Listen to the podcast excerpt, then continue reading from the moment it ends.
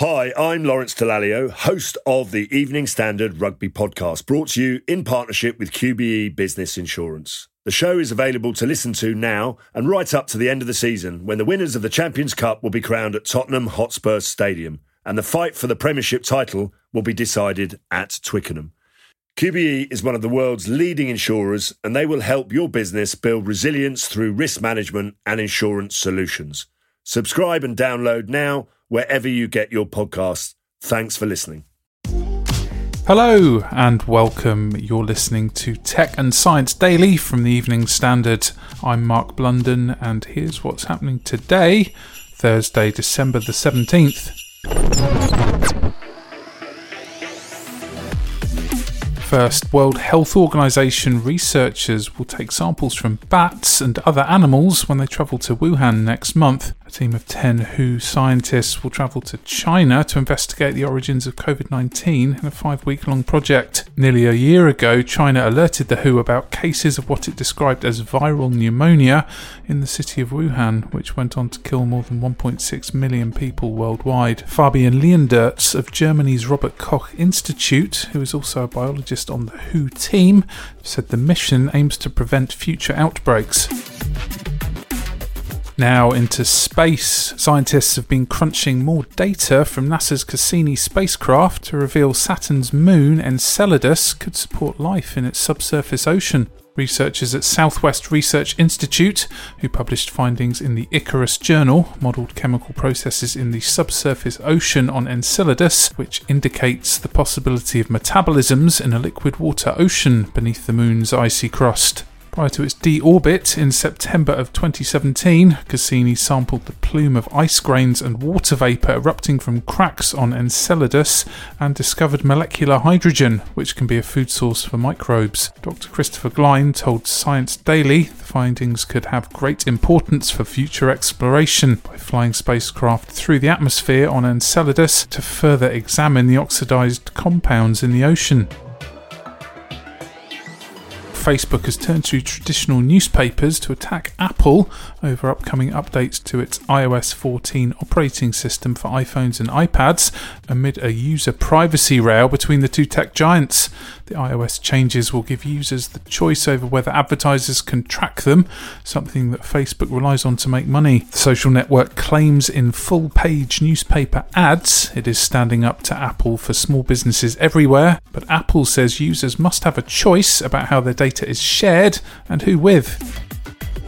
After a month long experiment, retweets are returning to Twitter after seeing a 20% decrease in sharing following the changes. The company had changed the way republishing other people's posts worked in October ahead of the US presidential election.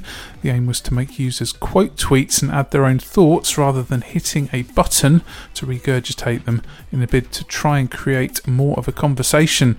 But looking across Twitter today, I think we can safely say the decision has been well received. But we're still waiting on that edit tweet feature. Next, campaigners living near London Heathrow, Europe's busiest airport, are planning their fight back after Britain's Supreme Court on Wednesday overturned an appeal judgment that a third runway was illegal, and bosses can now resume their plans, which still must be backed by the government. Residents say expansion plans will have a devastating impact on health, noise, and air quality, but airport bosses say it will boost jobs in the COVID hit aviation sector. According to the European Union, 28% of all people in Europe who are severely impacted by aircraft noise live under the Heathrow flight paths. That's John Stewart, chairman of the HACAN campaign group. Our view is that to put another 700 planes a day over those same, same communities uh, is something that many people are very unhappy about. It's that time of the year. Your vacation is coming up. You can already hear the beach waves, feel the warm breeze, relax, and think about work. You really, really want it all to work out while you're away. Monday.com gives you and the team that peace of mind. When all work is on one platform and everyone's in sync, things just flow wherever you are. Tap the banner to go to Monday.com.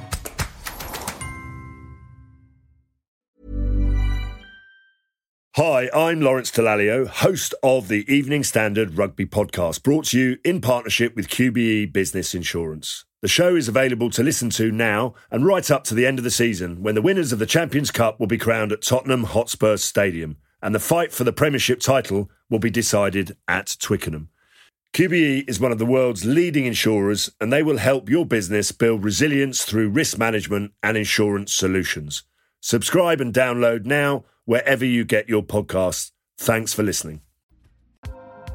Next year, 2021, is going to be all about COP26 the most important meeting on the planet, trying desperately to put a lid on carbon dioxide emission. That's Roger Highfield, the Science Director at London Science Museum, talking about a new exhibition called Our Future Planet. Each exhibit will highlight ways future technological and industrial innovation can help cut pollution, such as carbon capture chemistry tech that removes toxins from the air to turn them into everyday objects, including toothpaste and vodka. We are in the middle of a climate crisis. We have to do more.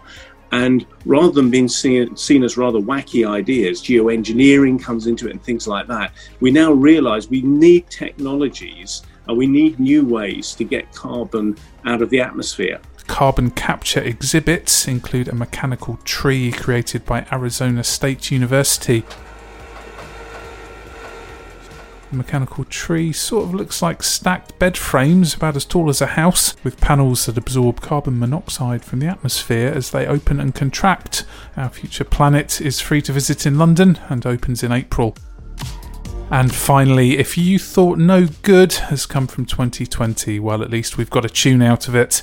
Fitbit has used stress data from wearers to create a stress symphony based on their movements. The fitness company used data from users in Britain and Ireland, generated earlier this year and crunched average active minutes, sleep duration, and resting heart rate, along with search trends over the same period. A composer and sound designer then programmed the data points into a synthesizer to create electronic sounds. And here's the result.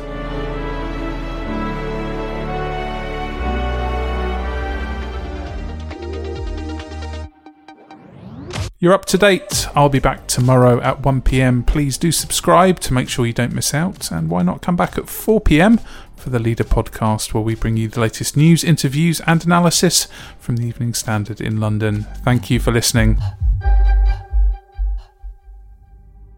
Hi, I'm Lawrence Dallaglio, host of the Evening Standard Rugby Podcast, brought to you in partnership with QBE Business Insurance. The show is available to listen to now and right up to the end of the season when the winners of the Champions Cup will be crowned at Tottenham Hotspur Stadium and the fight for the Premiership title will be decided at Twickenham.